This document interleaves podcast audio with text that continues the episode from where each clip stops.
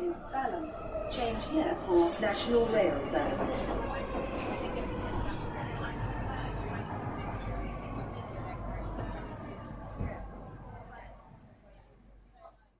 Bine te-am regăsit în stația Londra. Eu sunt Manuel Cheța de la manuelcheța.com și tu asculti podcastul Un român în Londra.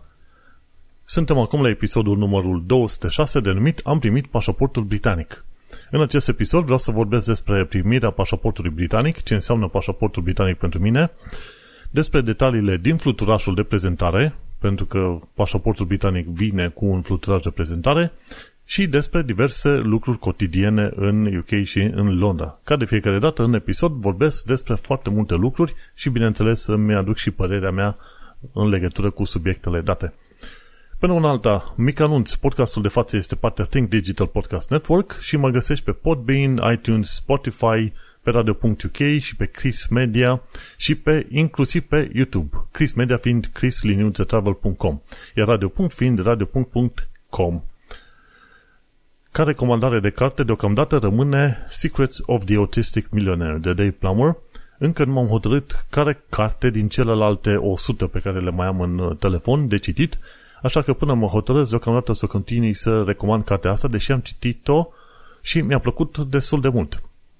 Ideea este că vorbește din punctul de vedere a unui om care are, să zicem, high functioning uh, autism cu alte cuvinte, nu este foarte afectat de autism, dar în schimb totuși are anumite chestiuni fixisme, cum se spune așa, ceva în genul lui Sheldon din uh, The Big Bang Theory, din filmul respectiv.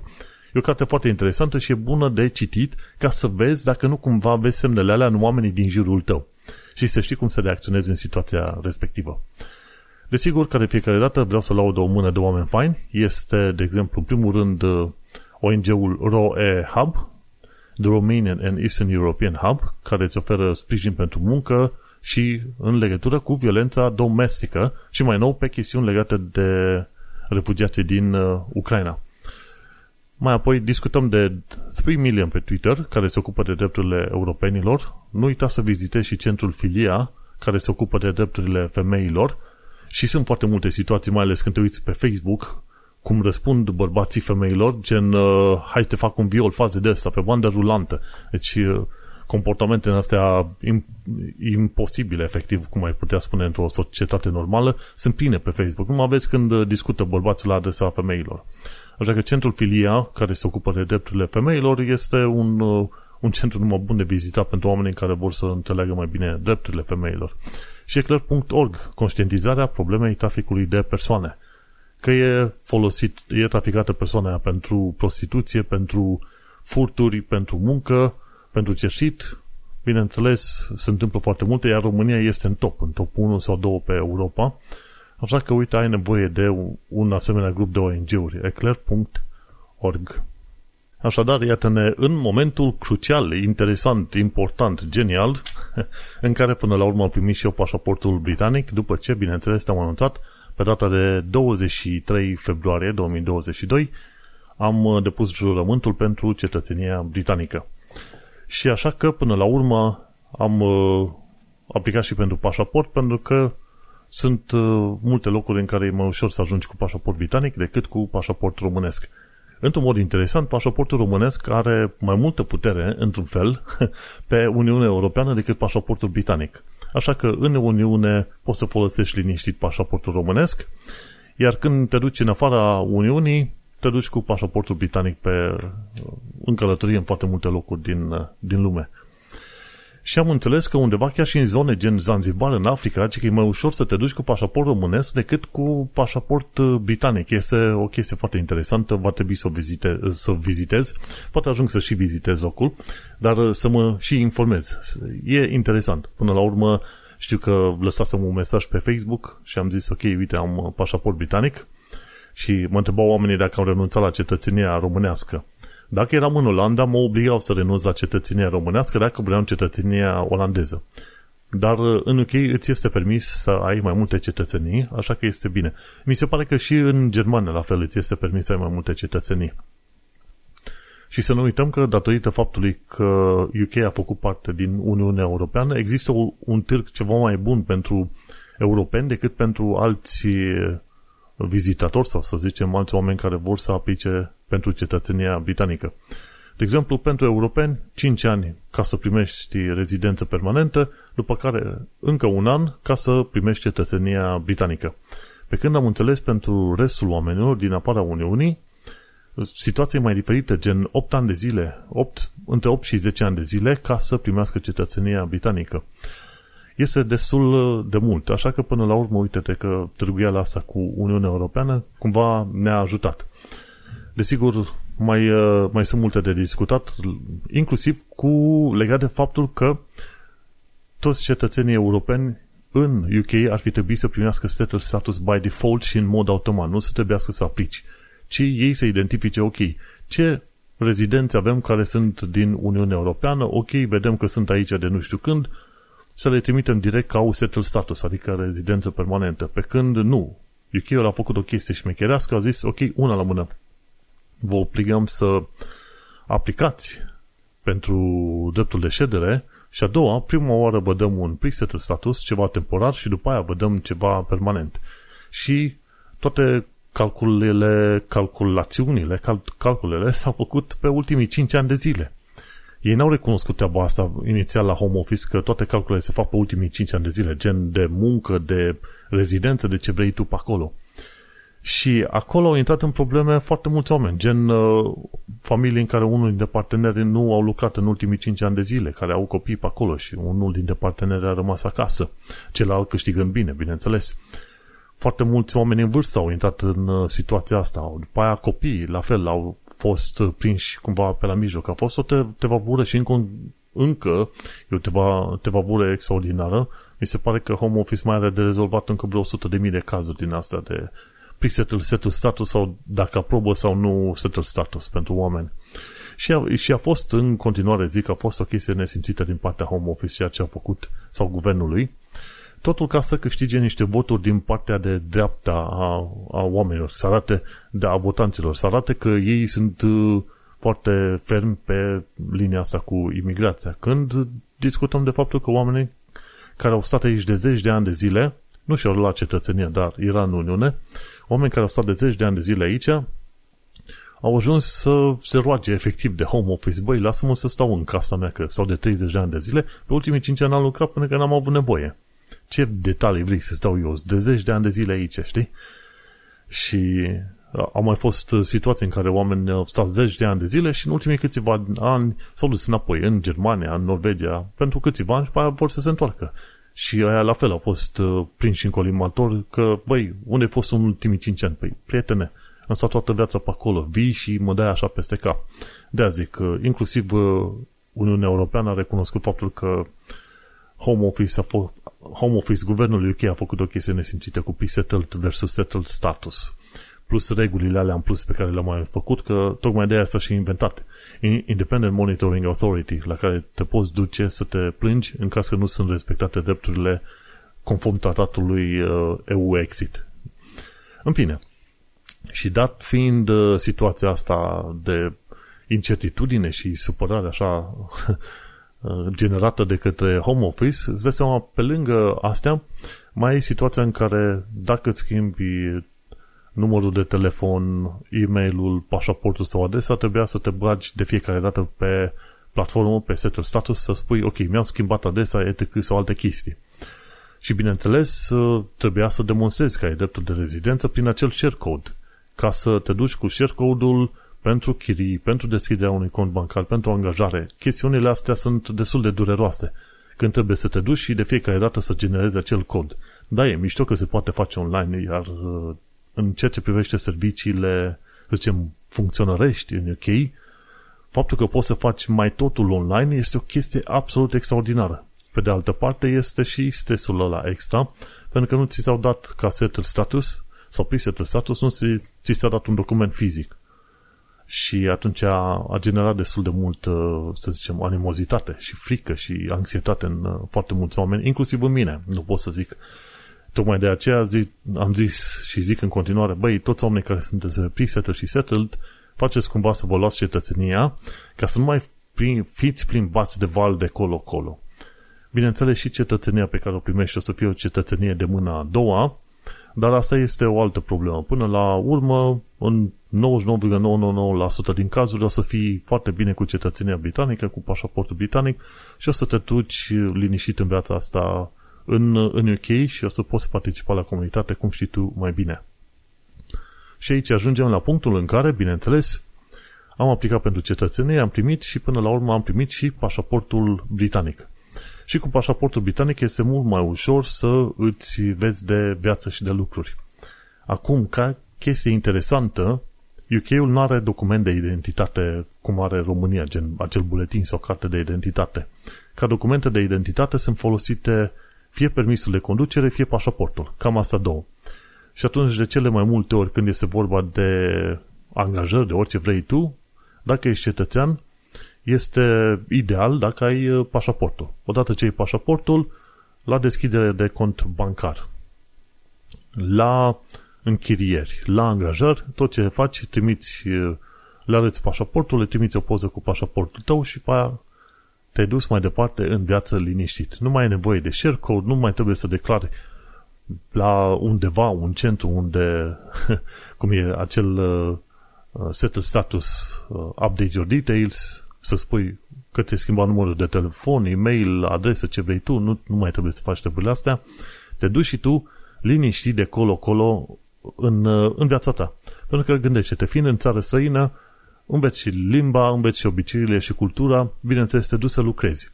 Și față de un muncitor obișnuit din țara respectivă, tu trebuie să te, să zicem, orientezi cumva și să te chinui și creierul tău să stea să lucrezi întotdeauna având în fundal gândul ăla, băi, trebuie să-mi rezolv acte de rezidență, trebuie să am uh, tot felul de acte demonstrative pregătite, trebuie să am grijă ca să nu există vreo, să zicem, discrepanță în tot felul de documente pe care le strângi și informațiile trimise către HMRC și ce vrei tu. Pe lângă stresul pe care îl are un om în mod obișnuit, mai e și stresul ăsta că trebuie să-ți faci tot felul de acte de rezidență. Și așa că, bineînțeles, viața de rezident, că este a mea, că este a unui român care lucrează în construcții, că este a unui român care lucrează în banking sau alte chestii, este o viață cu un extra stres și, bineînțeles, trebuie să o duci, că asta este crucea fiecăruia, decărat, ca să zicem așa, dar uh, nu ar fi mai bine ca la un moment dat să ai cetățenia și să te duci mai liniștit în viața asta? Da. Și până la urmă asta s-a întâmplat. Nu, nu ești obligat să-ți faci pașaport britanic dacă nu vrei, dar măcar să ai cetățenia. Bineînțeles, cu pașaportul britanic ți-e mult mai ușor să rezolvi anumite treburi, pentru că altfel, dacă nu ai pașaportul și vrei să te angajezi, trebuie să prezinți acel certificat de naturalizare. Și este o altă bătaie de cap, certificatul ăla de naturalizare pe care îl primești, îl primești printat pe o foaie foarte subțirică. Dacă nu ești foarte atent, se rupe, n-ai nicio treabă, se mototolește vai de neamul lui.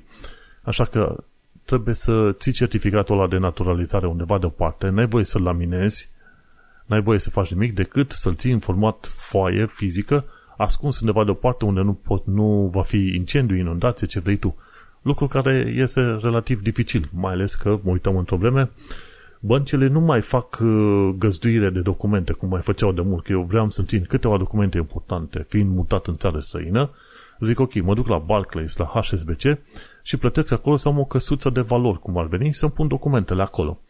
Și se pare că băncile nu mai oferă asemenea servicii și în continuare mă mai, o să mai caut să văd, poate există un serviciu gen insurance sau ceva de genul ăsta care să țină documentele acolo protejate, știi?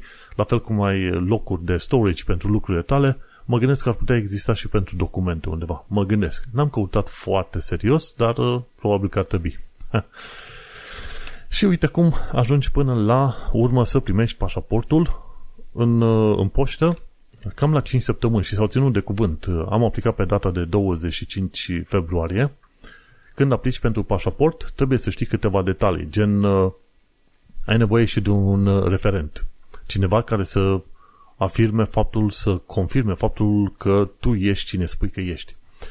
Și pe data de 25 aveam deja detalii, nume, e-mail, număr de telefon, ce vrei tu, am trimis detaliile respective, s-au făcut verificările online, persoana respectivă a răspuns pentru mine și a mers pe mai departe, așa că îi mulțumesc pe calea asta. Și după ce s-au făcut detaliile astea, s-au trimis detaliile, pe data de 25 am fost informat, ok, trebuie să trimiți următoarele lucruri. Și atunci, ca să aplici pentru pașaportul britanic, trebuie să trimiți câteva lucruri. Primul rând, este certificatul de naturalizare, în original, nu copie, nu nimic. Al doilea, îți trebuie pașaportul cu care ai venit în UK prima oară. Deci, dacă îți schimbi pașaportul în perioada asta, nu arunca pașaportul vechi, cel puțin nu arunca măcar pașaportul uh, cu care ai venit în UK prima oară. Și bineînțeles, îți mai trebuie și pașaportul care este eliberat cel mai nou, care este valabil în momentul de față. Cu astea trei le-am trimis într-un plic mai, uh, mai tare, ca să nu se mototălească foaia, și l-am trimis și asta a fost pe 28 deja au ajuns detaliile acolo la biroul de pașapoarte și au durat cam 5 săptămâni să primesc și eu pașaportul ăsta nou. Și îl primești într-un plic relativ uh, micut, care spune, ok, este Home Office, este un comunicat oficial, vezi că înăuntru sunt documente. Nu e un plic super special, e doar hârtie, efectiv o hârtie. Și în plicul respectiv, acum o să fac unboxing uh, audit, auditiv, ca să zic așa, în plicul respectiv găsești pașaportul britanic și un uh, leaflet sau un fluturaj din asta cu mai multe detalii care te informează legat de pașaport și ce trebuie să faci, care sunt pașii următori. Și ce am observat eu în pașaportul ăsta britanic, legat de pașaportul ăsta britanic, este că e negru. Dar cu mai mulți oameni cu care am vorbit și cărora le-am arătat poza, au spus că este un albastru mai închis la culoare. Eu, cum sunt purtător de ochelari, sunt șanse foarte mari că nu receptez foarte bine culorile. Atât de al negru este albastrul ăsta încât uh, eu îl văd negru. Ok? Pașaportul este negru. United Kingdom of Great Britain and Northern Ireland. Deci cam așa zice. Și are, are chiar pe spate patru, patru flori. Cele patru flori ale celor, celor uh, patru țări din UK. Știi, trifoiul și mai e trifoi, tranafir și popărie și încă una la care nu știu efectiv numele. Efectiv, florile reprezentative ale țărilor din UK. UK și Irlanda de Nord. Și, bineînțeles, în rest ce pe prima pagină, chiar spune așa, o să citesc ce să scrie pe prima pagină, pe coperte, efectiv, pe spatele copertei, ci că zice Her Britannic Majesty Secretary of State requests and re- requires in the name of Her Majesty all those whom it may concern to allow the bearer to pass freely without let or hindrance and to afford the bearer such assistance and protection as may be necessary. Deci, efectiv, dă-i dreptul ăstuia să meargă unde are voie, pe unde are dreptul de a merge. Și, bineînțeles, restul sunt detaliile de pașaport. În principiu arată cam ca pe România. După aia este un loc unde trebuie să spui tu semnătura în mod uh, obligatoriu, ci că pașaportul nu este valabil dacă ne-ai pus semnătura pe el. Așa că trebuie să iei un pix negru, repet, negru, pix negru, cu care să semnezi pe linia aia punctată acolo, unde ți se cere, zice Holder's Signature. Acolo trebuie să semnezi. Și când te uiți, ai vreo câteva pagini din astea unde pot fi puse vize. Câte pagini sunt? Am cerut un pașaport destul de micuț, ci că cu 20 sau, da, cu 30 de foi.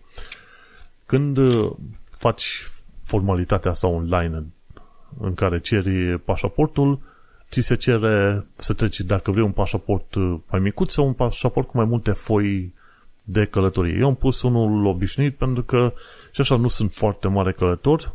Pe de altă parte să nu uităm că în UK n-am călătorit în foarte multe locuri și atunci trebuie să fac cumva să vizitez locuri în UK. De exemplu, n-am vizitat Wales, Irlanda de Nord și Scoția. Așa ca chestiune generală. Și apoi și în Anglia. Sunt vreo 5-10 locuri pe care vreau să le vizitez neapărat. Așa că până ajung să călătoresc în afară, mai este. Valabilitatea este 10 ani de zile. Stai seama cum a venit acum în 2020, în 2030 trebuie să-l mai schimb. Și, bineînțeles, pe ultima pagină am trecut două persoane de contact în caz de urgențe. Și e mișto. E interesant cum o bucată de material, gen pașaportul britanic, îți dă până la urmă oarece liniște sufletească și ce, ceva bucurie că ai trecut de un anumit pas și nu mai trebuie să ai în creierul tău acolo o chestie, ok, acte de rezidență, documente, pune totul să fie în regulă la aici, marsi, toate cele. Nu ai chestia aia de fundal. Te mai calmează liniștit, încă, încă sunt prins în, în ideea că trebuie să am tot felul de acte strânse pentru rezidență, dar încet, încet o să mă mai calmez și eu, că nu, știi cum este, nu te, nu te calmezi instant, ci e o perioadă de obișnuință, de trecere, gândește-te pentru românii care sunt în UK de mulți ani de zile și au pașaportul ăsta de, ce știu, 50 ani de zile, bineînțeles e un lucru obișnuit. Pentru mine, nu. Eu încă mă minunez pentru că este vorba, probabil este prima, să zicem, cetățenie și identitate pentru care a trebuit să mă asigur și să lupt ca, în mod activ ca să o primesc. Știi? Când te naști într-o anumită țară și primești cetățenia by default, te cam doare undeva. Nu e un lucru fascinant, extraordinar sau ceva, dar când trebuie să tragi pentru ceva să lupți, e bine, acolo este, este satisfacția mai mare și bucuria mai mare. Așa că, uite, ăsta e pașaportul.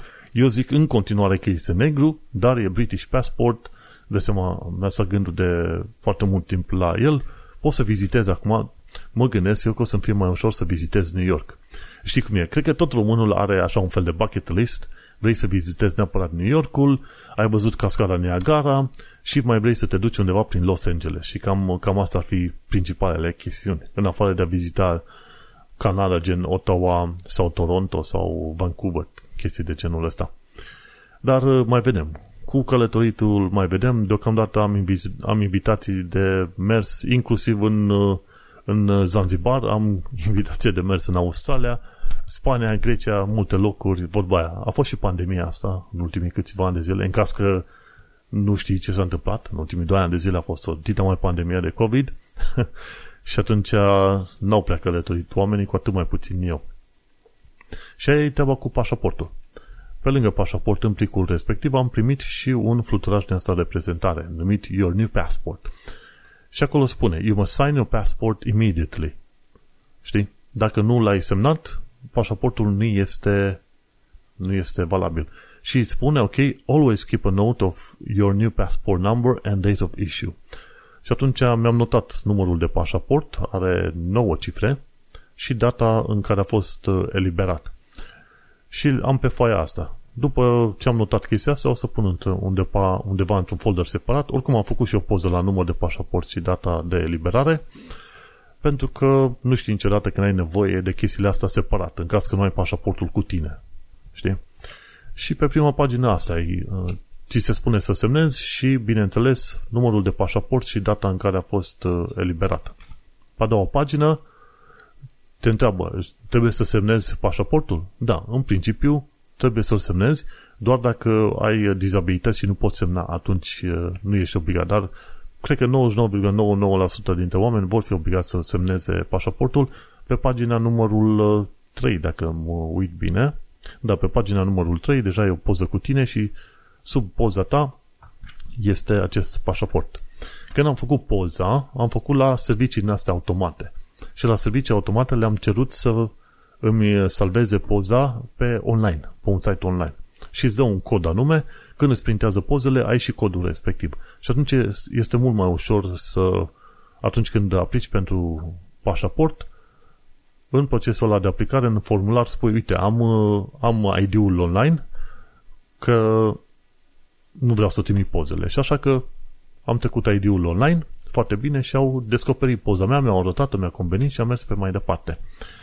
Și cu ocazia asta n-am mai trebuit să mai trimit și pozele cu pașaportul în același timp.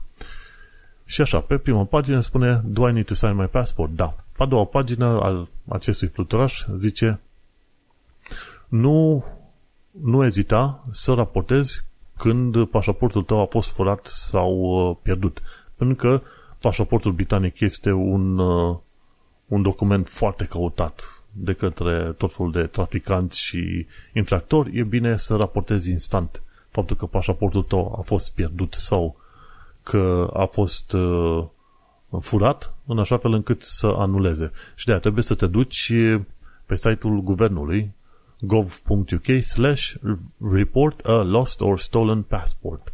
Report a lost or stolen passport cu liniuțe între cuvinte, știi? Și acolo spui numărul de pașaport și data de eliberare și în, în mod instant o să fie efectiv blocat pașaportul ăla și o să fie flagged. Știi, nimeni nu o să mai poată folosi. Și bineînțeles, va trebui să, din ce am uh, înțeles eu, va trebui să plătești tu pentru un pașaport nou. Da, un pașaport nou îți vine în vreo săptămână. La fel cum uh, și actele ce le-am trimis originale o să-mi vină în vreo două săptămâni de acum încolo, undeva pe la jumătatea lui aprilie. Mergem mai departe, ci că atunci când călătorești uh, în afara UK-ului, prima oară trebuie să faci cercetări legate de destinație și te duci pe gov.uk slash foreign travel advice cu liniuțe între cuvinte, da? Și după aia trebuie să te înscrii la adrese de e-mail ca să primești update-uri legate de țara în care te duci și ea cumpărăți, să zicem, asigurare de sănătate și de călătorie. Foarte fain. Și ai grijă ca informațiile tale să fie uh, potrivite și salvate. Mergem pe mai departe, pe ultima pagină ți se vorbește de e-passport gates, de, de porțile ale electronice. Și zice, atâta timp cât ești un cetățean britanic și ești peste vârsta de 18 ani, poți să folosești aceste porți de e-passport ca să-ți dai seama dacă un pașaport este e-pașaport, la un moment dat te poți uita că pe copertă îți apare un dreptunghi și cu un, uh, un inel în mijloc unit cu două linii orizontale. În fel îți cam arată, zici, băi, asta e un fel de microchip. Și atunci, cu microchipul ăsta te poți duce pe e-gates, peste tot pe unde îți arată e-gates, te poți duce pe acolo. Și anunță și aici că poți să le folosești. Și poți să pui uh, ăla pe, să folosești uh, detectorul ăla automat. Din ce am înțeles, de fapt nu e chiar un detector automat, tu pui pașaportul cu, foța, uh, cu fața ta acolo îți arată uh, o imagine, te scanează, efectiv te filmează și o persoană în mod real, undeva în spate după monitoare, te verifică și îți dă aprobare. Eu credeam că la e-gates merge un sistem automat, dar nu este. După pagina 4, ne uităm la pagina 5 din acest fluturaș, care spune ce se întâmplă dacă cineva a pus mâna pe pașaportul meu și nu, vrea, nu vrea să mi-l dea înapoi. E bine, acolo sunt situații foarte mari de human trafficking, și atunci trebuie să ai grijă să nu, să nu dai niciodată pașaportul cuiva care nu are voie să îl, are, să îl dețină. Dacă se întâmplă treaba asta, trebuie să anunți neapărat la poliție. Și bineînțeles zice Preventing Parental Child Abduction. Și aici sfaturi legate de faptul că unul dintre părinți nu are voie să plece cu copilul chiar așa și, de exemplu, zice n-are voie, nimeni n-are voie să Uh, plece cu un minor sub vârsta de 16 ani în afara UK-ului. Bineînțeles, doar dacă sunt părinții. Pe cealaltă pagină sunt contact details, asta fiind pagina deja 1, 2, 3, 4, 5, pe pagina 6, contact details, și zice așa, vizitează gov.uk slash browse slash abroad slash passport dacă pașaportul tău a fost furat dacă detaliile de pașaport sunt greșite, dacă pașaportul tău este stricat, dacă trebuie returnat sau trebuie înlocuit. Și ce să fac dacă pașaportul meu este stricat? Și atunci zice, sunt șanse ca tu să nu ai voie să pleci în călătorie dacă pașaportul este stricat. Acum, nu, majoritatea oamenilor cam au grijă de pașaport, nu-și bajă de el, nu-i dau foc, n-au alte treburi, știi? Așa că checklistul, pe ultima pagină din acest fluturaș cu care a venit pașaportul, checklistul pentru noul tău pașaport. Și pe asta ultimă pagină, checklistul zice așa. 1. Verifică să te asiguri că detaliile personale sunt corecte și semnează pașaportul. 2. Notează oamenii de încredere în zona de emergencies pe ultima pagină. 3 notează separat numărul de pașaport și data de eliberare. 4. Fă o poză da, fă o poză a pașaportului. În partea de interior, acolo unde ți se dă numele, data nașterii și, bineînțeles, numărul de pașaport pe acolo. Așa. Citește secțiunile de notițe din pașaport, dacă ai asemenea notițe. Ai grijă de pașaport și ai grijă ca, adică ai grijă de pașaport să nu fie furat și ai grijă ca pașaportul să nu fie stricat. Și cam atât. Așa că am primit în piculețul ăsta un pașaport și un leaflet și le voi pune deoparte în uh, documente și când va fi nevoie, când mi se va cere și la muncă și în alte locuri să îmi actualizez de, detaliile, atunci o să le prezint noul pașaport, respectiv pașaportul britanic. Și cam atâta legat de noul meu pașaport, foarte bucuros că l-am primit, îți dai seama un cadou extraordinar, bineînțeles un cadou și un privilegiu și pe de altă parte și un drept. Cumva e o, e o chestie discutabilă că la un moment dat am înțeles că primirea unei cetățenii britanice nu este un drept. Și în măsura în care tu respecti toate, toate regulile, dar fiindcă, cel puțin Home Office așa zice, că nu este un drept, Home Office teoretic ar, refu- ar putea refuza să dea cetățenia și ar putea să nu-ți precizeze de ce nu-ți dă cetățenia. Dar în principiu, dacă respecti toate formalitățile și nu sunt probleme în, în legătură cu criteriile pentru care îți dau ăștia cetățenia, îți, îți aprobă Home Office cetățenia, atunci s-ar putea să n-ai niciun fel de probleme. Dar în principiu se consideră că cetățenia britanică nu este un drept, ci este un privilegiu. Cam, a, cam asta e punctul pe care îl promovează Home Office-ul. În fine, odată cetăț- cetățenia, pașaportul britanic este un drept, nu mai este un privilegiu. Și așa că eu mă bucur de acest privilegiu slash drept și o să vedem cât de curând pe unde și cum călătorim. Cam atât cu prima parte a podcastului. O să trecem la actualități și diverse comentarii în a doua parte. Această primă parte va fi difuzată joi, respectiv pe 31 martie, undeva pe la ora 6 seara pe radio.com. Noi ne mai auzim. Cine vrea să asculte pe mai departe podcastul, să intre pe manuelcheța.com și să caute episodul 206. Succes! Acum iată-ne reveniți după o pauză de cafea să discutăm despre ce s-a mai întâmplat în ultima săptămână și bineînțeles războiul Rusia-Ucraina continuă și ce am văzut de curând, uite în zona asta Kennedy Wharf pe unde stau eu, Grand Schnaps, Schnaps, Schnaps, nu, Schnaps, așa, s-a prezentat în fața unei uh, unui yacht numit FI, PHI, FI, chiar uh, ancorat în zona asta Canary Wharf și spune că, ok, guvernul UK uh, a confiscat acest uh, yacht pentru că se presupune că aparține un, unui oligarh rus. Și întâmplarea e că am văzut iahtul respectiv, este foarte interesant, vorba aia scump de zeci și zeci de milioane de dolari, lire, euro, ce mai vei tu, dacă mai contează, și foarte mulți oameni fac poze cu iahtul respectiv la un fundal când trec prin zonă pe aici. Așa că uite că am văzut că guvernul UK a venit în vizită, zice ok, ne uităm la iahtul 1, 2, 3, gata, pum, ok, le blocăm pe asta. Bine, în filmul respectiv era doar uh, iahtul fi, un iaht albastru. Arată interesant și șmecheraș așa. Gândește-te că în urmă cu vreo câteva luni în zona asta a fost un iaht de vreo 5 etaje și lung de te plictiseai să mergi într-o parte în alta. Ăla cui, mai, cu, cui mai aparținea.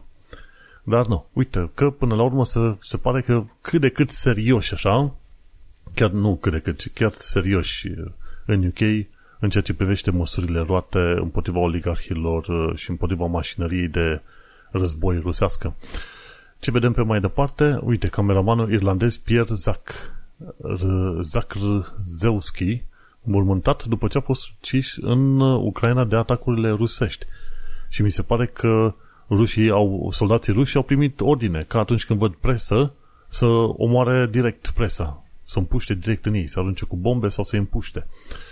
Și cu chestia asta nu își câștigă rușii niciun fel de favoruri pe nicăieri, dar de fapt nu și-au câștigat favoruri în lumea vestică niciun fel, nici în SUA, nici în Europa.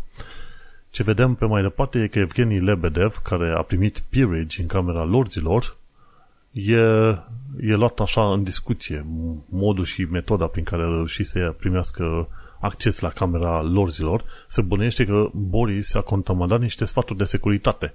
Deși se știa că Evgeni Lebedev e fiul unui KGBist.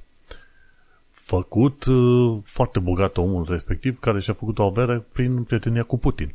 Și e suspect cum uh, oameni ca Evgeni Lebedev a ajuns în, uh, în camera lorzilor. Bineînțeles, când finanțezi bine uh, marele grup interesant conservator, cum să nu se pune, te pui bine cu oamenii respectivi. Ce mai văzut de curând a fost un protest foarte mare anti-invazie rusească pe 26 martie, acum câteva zile. Deja am intrat în ziua de 30. 30 uh, martie, era să zic iunie, nu știu de ce. 30 martie. Dar uh, primarul Londrei chiar a făcut, a răspuns apelului lui uh, Volodymyr Zelensky din președintelui ucrainean să, fac, să se facă proteste de susținere, manifestații de susținere pe toată planeta. Și, într-adevăr, primarul Londrei, Sadiq Khan, a zis, ok, mergem și susținem. Și până un alta, primarul Londrei în multe situații a arătat că este un om, uh, este un om căruia îi pasă de mulți oameni la, să zicem, la marginea societății, oameni în ananghie, oameni la dificultate. Și arată că, într-adevăr, este un om internațional și căruia cât de cât cel puțin cât de cât îi pasă de cetățenii Londrei. Bun, mergem pe mai departe. Din cauza războiului Rusia-Ucraina, pe care rușii nu numesc război, îl numesc operațiune specială, gen uh, rusul nu se bate cu alții, rusul doar calcă în picioare. Așa? Din cauza războiului Rusia-Ucraina, Coventry nu mai vrea înfărțire cu orașul Volgograd din Rusia și vrea să facă înfrățire cu Mariupol, numai că momentul de față din Ucraina, momentul de față Mariupol, oraș de sute de mii de oameni, a fost pur și simplu distrus complet. Nu există casă, bloc care să nu fi fost lovit de o bombă de artilerie, de, ce știu, grenade, de ce vrei tu pe acolo. Deci, ce vezi acolo, distrugerea aia, care a mai fost făcută de ruși în multe alte locuri, uite, distrugerea aia a ajuns în Mariupol, ci că se face paralela cu Grozny și multe alte locuri în care rușii s-au dus și au nivelat, efectiv nivelat, orașe întregi. Discutăm de orașe gen Brașovul, Clujul, Iașul, care, efectiv, nu știu dacă neapărat de nivelul Iașului, probabil jumătate din nivelul Iașului, care pur și simplu au fost distruse de artilerie timp de săptămâni întregi, când au fost efectiv nivelate și distruse. O tonă de civili omorâți, bineînțeles, de ce crezi că au plecat vreo 4 milioane de femei și copii? Pentru că e riscul foarte mare ca soldații ruși și ceea ce au și făcut deja în câteva locuri, soldații ruși să violeze femei, fete și așa mai departe. De fapt, cumva, când rușii au atacat Ucraina, au revenit în minte istoriile vechi ale bunicilor noștri legate de atacurile rușilor. Și de aia mă și bucur că toată planeta, efectiv, zeci de țări au zis, ok, scoatem Rusia din G20, din tot felul de World Trade Organization, punem embargouri pe tehnologie, economie, ce vrei tu.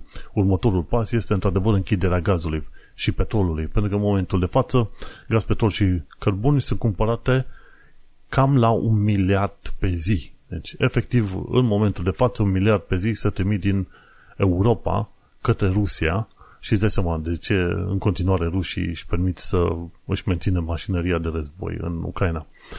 Și așa că până una alta, mai devreme sau mai târziu vor trebui închise toate robinetele respective și rușii trimiși la colț ca să-și dea seama ce au făcut rău.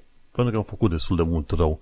Și nu numai acum, ci de-a lungul, ce știu, ultimei sute de ani, efectiv. Imediat ajuns să zici ultima sute de ani. Și avusesem și pe Facebook un prieten rus, l-am blocat, l-am scos pentru că îl susținea pe Putin și zicea la un moment dat că ce treaba meu să mă iau de istorie și zic, prietene, m-am născut în 84, în vremea comunistă și am trăit în anii 90 în care am suferit de pe urma moștenirii comuniste. Și în momentul de față, România are foarte multe probleme la nivel de societate. și vii și îmi spui mie că e istorie, nu prietene, e ceva ce trăiesc eu. Așa că du-te cu Putinul tău și du-te învățindu-te să nu mai au de tine. Și am rupt legătura, om fain de altfel, dar uh, bineînțeles uh, în momentul în care efectiv pe românește te caci în viața și în experiența mea, poți să te duci liniștit că vorba aia, mai bine cu prieteni mai puțin decât cu mulți și proști. Mergem pe mai departe. Partygate. 20 de amenzi pentru încălcarea de regulilor COVID în casa lui Boris, adică la number 10, la sediul guvernului UK. Au fost în vreo 10-20 de ocazii diferite petreceri la la Number 10, mini petrecere așa, nu era cu muzică, cu, cu dansuri, ce vrei tu, dar se întâlneau oamenii și aveau chestii sociale, deși nu aveau voie să aibă chestii de alea sociale pe acolo. Timp în care o tonă de oameni stăteau în casă cu săptămânile, ăștia făceau petreceri la Number 10. Și așa că poliția, într-un final, după ce a verificat mii de poze și a strâns mii de pagini de documentație, au dat și 20 de amenzi. Și nu se știe sigur dacă și Boris Johnson primește amendă sau, ce sau nu. Rămâne de văzut. În Brexit, cei de la freemovement.org.uk au scris un articol destul de lung care explică limitările, noile limitări de vizitare din UK către UE și din UE către UK după ce UK uh, a ieșit din uh, Uniunea Europeană. Și într-adevăr, în principiu trebuie să ai grijă că atunci când mergi din UK către UE pe pașaport britanic, trebuie să ai grijă ca în uh, țările din UE să nu petreci mai mult de 180 de zile în, să zicem, într-o perioadă de, ce știu, 180 de zile, pardon, într-un, într-o perioadă de un an de zile, ceva de genul ăsta. Calculele sunt mai ciudate așa și trebuie avut grijă ca ca tu în timpul unui an să nu ai cumulat 180 de zile și vorba de an uh, în rulaj, ca să zicem așa. Nu e de la 1 ianuarie până la 31 decembrie, ci oricare, oricare ultime 12 luni de acum în trecut, ceva de genul ăsta. Așa că va fi mai dificil pentru oamenii care călătoresc în scop de business, dar care mai stau și, și călătoresc des și mai stau și în holidays, în uh, străinătate. No, Brexit-ul. Oamenii nu credeau că se va ajunge aici, dar asta e. O altă chestie la care nu credeau oamenii că se va ajunge e 2000 de plângeri la adresa Poliției Metropolitane în primele două luni din 2022.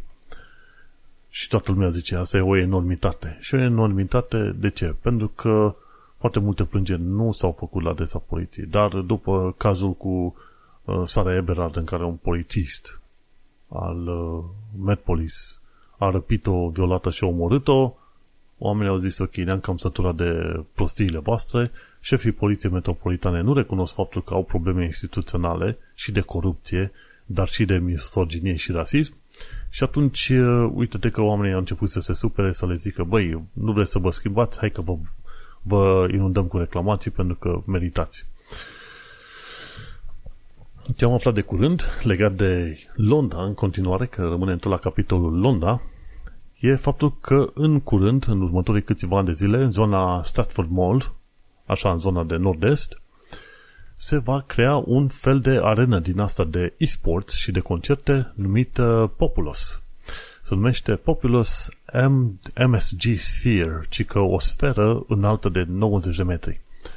Neagră la culoare, cu tot felul de locuri interne, gen, ce știu, în stil mall, dar este și un fel de uh, sală de concert. Sunt foarte curios să văd cum o să fie la O2 n-am fost înăuntru, dar am văzut de la distanță și am trecut pe lângă și a fost interesant. Hai să vedem cum e Populous MSG Sphere în curând. Uite-te că anul ăsta, în data asta, că pe 29 martie 2022 s-a împlinit un an de la moartea ducelui de Edinburgh, consortul reginei Elisabeta II. Și se pare că regina este destul de slăbită, dar totuși a mers la evenimentul respectiv și uite că regina va sărbători anul ăsta jubileu, cred că în câteva luni de zile.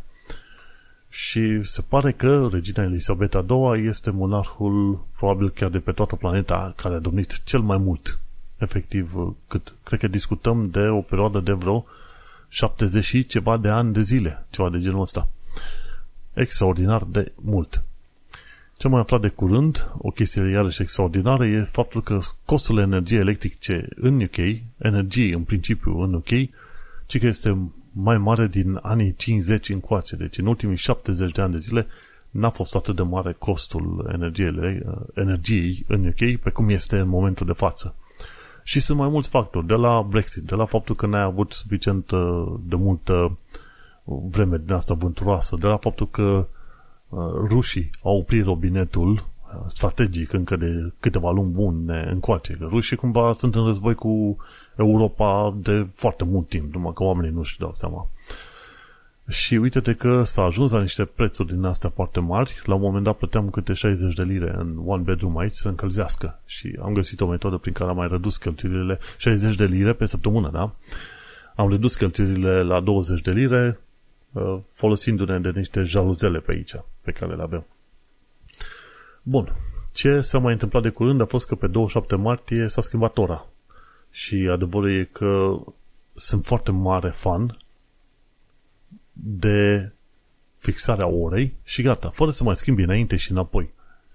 Faza enervantă este că avem aici un ceas de la Classic și de fiecare dată trebuie să ții minte să-l, să, să-i schimbi ora, ba înainte, ba înapoi.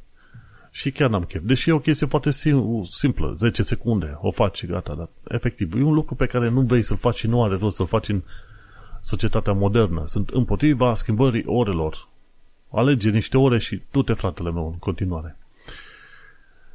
Și apropo de dus, ci că a fost de curând un uh, protest al sutelor de barcagii afectați de noile reguli de, de la, făcute de cei de la Canal and River Trust.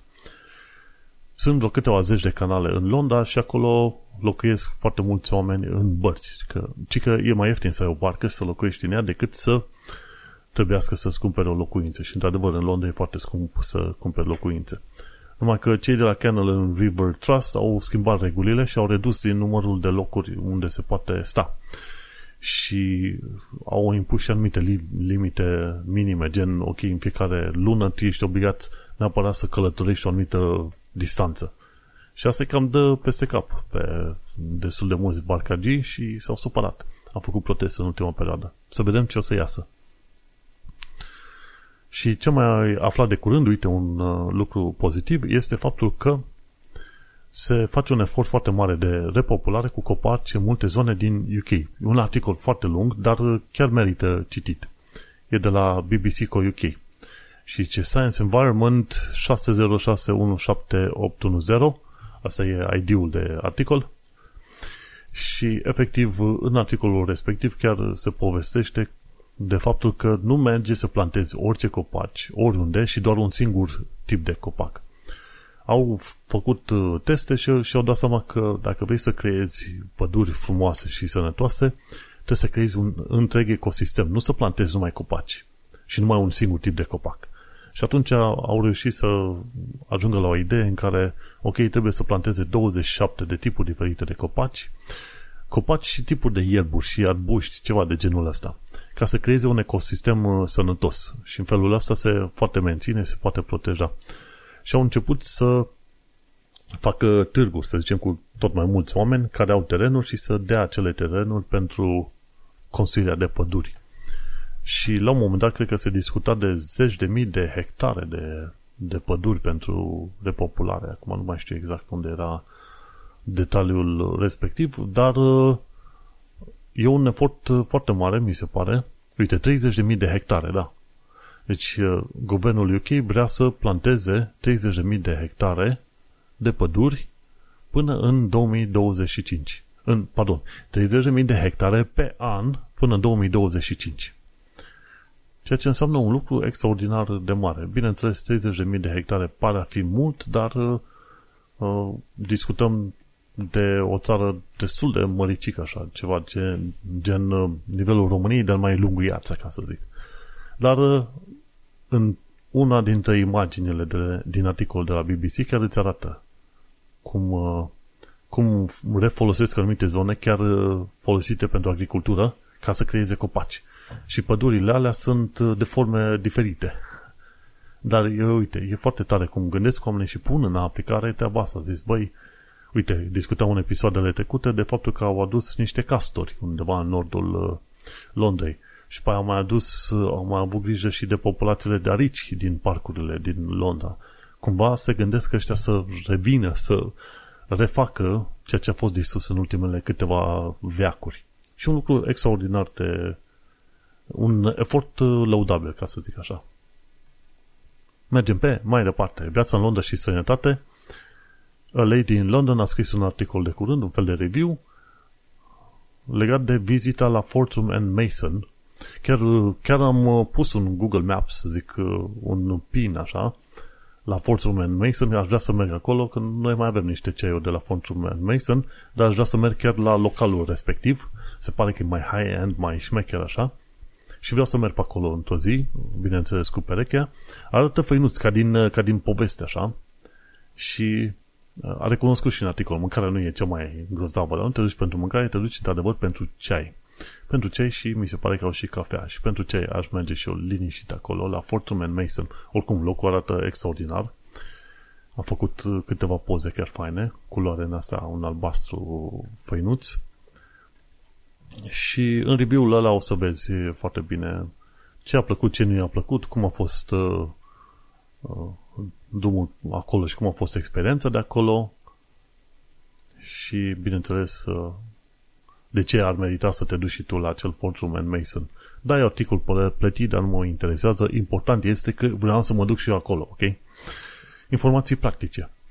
Ci că este mai ieftin să cumperi o casă decât să stai în chirie. Știam treaba asta, dar uite că au apărut și niște numere, ci că pe an plătești cu 1500 mai puțin dacă ai cumpărat o casă, gen plătești rate și chestii de genul ăsta. Plătești cu 1500 de lire mai puțin în medie pe UK decât să stai în chirie. Și îți dai seama, mitul ăla că vesticii nu vor să-și cumpere casă este doar un mit. Mai toată lumea vrea să-și cumpere casă pentru că e bine să fii stabil într-un loc decât să te muți odată la 1 sau 2 ani de zile.